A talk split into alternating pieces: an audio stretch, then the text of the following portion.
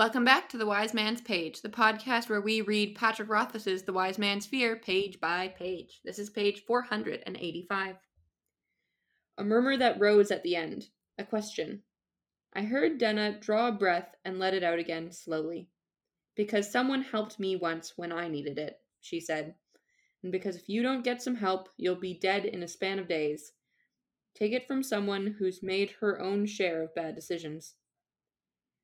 There was the sound of coins sliding on the table. Okay, said Denna. First option. We get you apprenticed up. You're a little old and it will cost, but we could do it. Nothing fancy. Weaving, cobbling. They'll work you hard, but you'd have your room and board, and you'd learn a trade. A questioning murmur. With your accent? Denna asked archly. Can you curl a lady's hair? Paint her face? Mend her dress? Tat lace? A pause. No, you don't have the training to be a maidservant. And I wouldn't know who to bribe. The sound of coins being gathered together. Option two, Denna said. We get you a room until that bruise is gone. Coins sliding. Then buy you a seat on a coach back home. More coins. You've been gone a month. That's the perfect amount of time for some serious worry to set in. When you come home, they'll just be happy you're alive. Murmur. Tell them whatever you like, Denna said. But if you've got half a brain in your head, you'll make it sensible. Nobody's going to believe you met some prince who sent you home. A murmur so soft I could hardly hear it. Of course it will be hard, you silly little bint. Denna said sharply. They'll hold it over your head for the rest of your life. Folk will whisper when you walk by on the street. It will be hard to find a husband. You'll lose friends. But that's the price you'll have to pay if you want to have anything like your normal life back again. The coins clinked as they gathered together again. Third option. If you're certain you want to make a go of whoring, we can arrange it so you don't end up dead in a ditch. You've got a nice face, but you'll need proper clothes. Coins sliding. And someone to teach you manners. More coins. And someone else to get rid of that accent of yours. Coins again. Murmur. Because it's the only sensible way to do it, Denna said flatly. Another murmur. Denna gave a tight, irritated sigh. Okay, your father's stable master, right? Think about the different horses the Baron owns plow horses, carriage horses, hunting horses. Excited murmur. And the page, and that's the end of the page. I'm Nick. I'm Jordana. I'm Jeremy. So much murmuring. Oh my god. Yeah, it almost turns into like like stage directions in a movie or a play, right? Instead of like because really this is just Denna giving a long monologue as far as we're concerned. The, these state these really do take on just like the appearance of the the stage directions that come between dialogue and a screenplay. I hear it as onomatopoeia. I hear it almost like that's the sound that Kvothe hears. Murmur, murmur. oh. Yeah, yeah, like yes, that's, that's true. I didn't I didn't see it that way, but I like it. Pretty cool writing. I don't think that's like necessarily intended, Jordana. It's not diegetic, but I think that's a way to read it. And it has it's one of these nice things that only really works in prose where because of the way your brain reads fiction, it does sort of play in your head to an extent and so it kind of activates all your senses i don't know i like this a lot i think this really works for me this this style uh, both because i like when they do stage directions in uh, in in prose and also because i like the w- fact that it has uh, has sound to it Mm-hmm. um, do you read this as your father has a stable master or your father is stable master is it a possessive apostrophe or is it uh, a contraction apostrophe It's a contraction because she, then she says, "Think about the different horses the Baron owns, not your father owns." mm-hmm. Right? So she's not like a noble, but she's comfortable enough that she's like in and around the court. And and also, a few pages ago, Denna asks, "What does your father do?" And then the girl murmurs and says, "That's a fine job, but being a Baron isn't a job." right? So she wouldn't say, "Oh, that's a fine job being a baron." I mean, I must have like roles and stuff. When you're a baron, your job is to collect rent. That's why they're called robber barons. But you know what? This this potentially uh, presents some context that like maybe she, the reason she was getting pressured into this marriage was that it would uh, it would be a, a marriage up. yeah, maybe. You know, like if if someone with a title wanted to marry her, that would be big for her whole her family. Mm. Um, not just for her, but for you know, it would be a big social climb for everybody.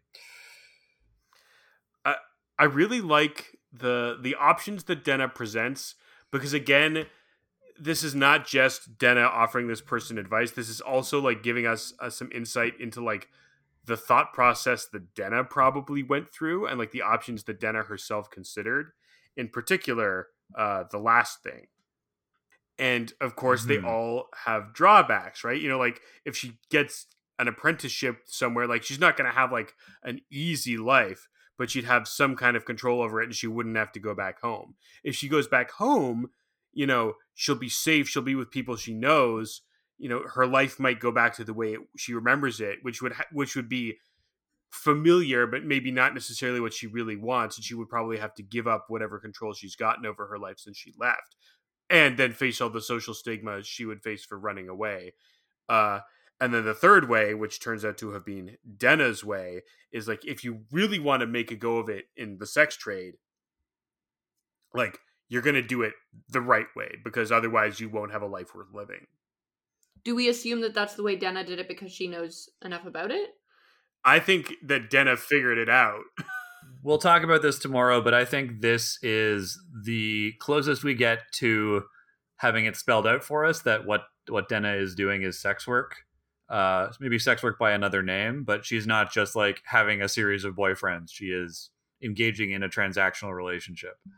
Mm-hmm. And I kind of get the sense that maybe Denna at one point did try all these other things too.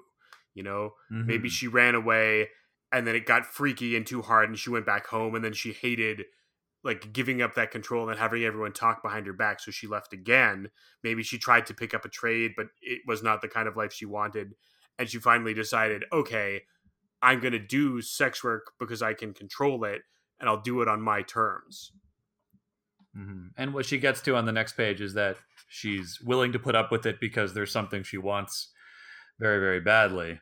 Um, although what that is, we don't know. I wonder where in her journey she was when she met Kvothe. Because I don't think she was she was like done. You know, I don't think she was she was ready. I think she was still off to learn something. I posit an idea. What if the first time she meets Kvothe, when she's in the wagon wearing more plain clothes, is when she's like, if, she is the person who like ran away from home to go do city, whatever, is when she's in the wagon, is she's just leaving home. She hasn't hit the city yet. And then Yeah. when he sees her, the next time he sees her after that, which is like a pretty like reasonable time, right? Like there's a there's a pretty big time gap there, right? Yeah, because he's been at the university for like a couple of months by the next time he sees her. Yeah, and then at that next time, then that's like she's learned a lesson by then, and is starting to figure out what she's up to. Is like sort of how I see that timeline working out, if it is in fact what is going on. Yeah, I think that makes a Mm-hmm. Plus, lot if of there's sense. some some journeys into and out of Fae, then there can be some time dilation. And of course, okay, if well, she's I in was a not. time I was not saying that there was any Fae happening. Let's. I let, don't put a crackpot theory in my mouth when it's not there. but sure. Any other thoughts on this page? So we Uh, have a letter. yeah, give us a letter. This letter is from RJ, who writes At Tack of the Kvothe. Not my best work. Beloved ones, I see some similarities in Bredon's lessons in Tak and Vashet's lessons of the Ketan and the purchase. In I see some similarities in Bredon's lesson in Tak and Vashet's lessons of the Ketan and the purpose of swords. In both instances, someone is trying to teach Kvothe, and he does not understand the true purpose of what they're trying to do. And in both instances, he gets his ass beat. The purpose of Tak is to play a beautiful game, not to win. The purpose of the Adem swords is not just to kill people, as Kvothe thinks. He also gets in trouble with Vashet for assuming every move for assuming every move of the Ketan is to defeat an opponent. I know Bredon and Vashet are different people, and I assume they have very different worldviews, but I found the symmetry worth noting, especially as you often talk about how Kvothe fails to see the bigger picture. This also, to me, telegraphs how violent Kvothe's worldview can be. What do you think? We are also lucky to have you three in our podcast feeds daily. Hugs, signed RJ. RJ, I I think you're right on the money. I think that both of those examples are uh, part of uh, a, a, pattern in Kvothe's life because that's also what Elodin is constantly trying to teach him and he does not absorb, right? Like you're not understanding what I'm trying to teach you about naming. If you could only, you know, free your mind and and and learn the way that I'm teaching you and not come in with all your preconceptions of what it is you're supposed to be learning, you would actually learn the thing you're meant to be learning.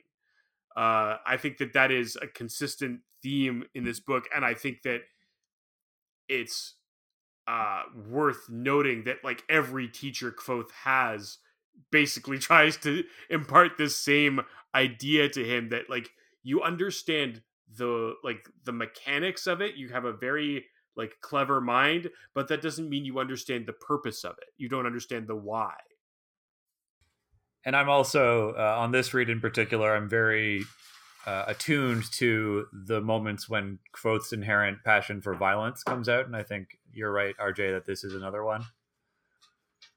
I think passion for violence is the wrong word. His propensity to violence as a as a sort of default setting, I think, is. I'm certainly noticing it a lot more on this read.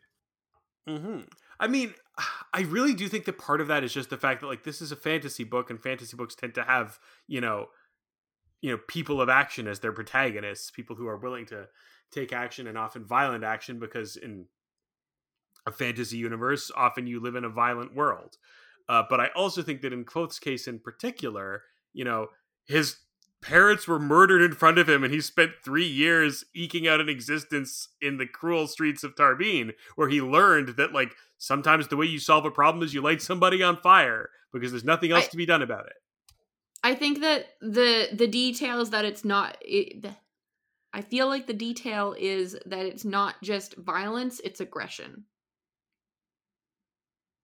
Like his violence is not always just violence, it's violence paired with aggression.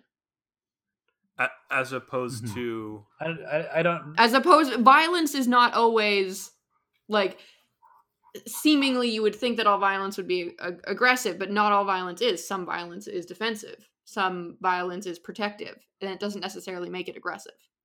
Yeah, but I mean, I'd argue that both setting the guy on fire in the alley is protective, not aggressive.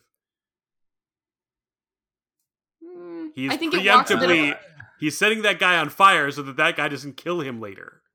Yeah, maybe in that situation, but I also think that on this read we are we are more prone to see Kvothe's more aggressive tendencies, like as far as the way his friends react to him. And i think that that also plays into the things he does that are violent.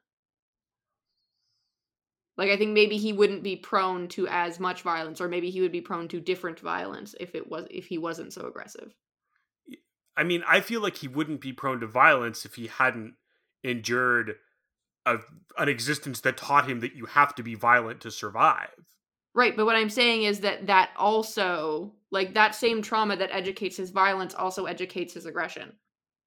Yeah, I guess I'm saying the same thing, Ben. What I'm saying is there's a there's a difference between violence and aggression and he's got both. Not all violence is aggressive. Right, and I'm saying well like yeah, I, I guess we're saying the same thing. Like he would if he if his parents had never died, he never would have learned that violence is necessary so he would never have become a violent person. I mean, yeah, that's that's reasonable, but I I don't think that he would never have become a violent person. I think that his violence would just not be as aggressive. I think that the potential for him to be a violence per, violent person is not dependent on whether or not his his parents were were murdered. Like I think that he could be a violent person still, regardless of whether or not his parents are murdered. He just might might not have as much aggression when he does violence. Okay. because his his violence and like if his violence is educated by his parents being murdered he's got some aggression related to that because he's upset that his parents were murdered versus someone who is who is violent maybe whose parents weren't murdered wouldn't necessarily be mad about something when they're being violent because they've got nothing to be mad about I think that we're saying the same thing with different words, so I'm not okay. going to argue about this with you anymore. Okay. But I also like I don't think that a person who uses violence is a violent person necessarily. All right, I'm going to nip this one in the bud and say that's our show, folks for today. We'll be back tomorrow. Although, as you may have heard yesterday, we are planning to take a bit of a break once we hit the halfway point at page 497. Uh, but until then, keep listening for us every day in your pod snatcher of choice. I've been Nick. I'm always Jordana. I'm Jeremy. And we are Page. And together we're Page of the Wind. Wind.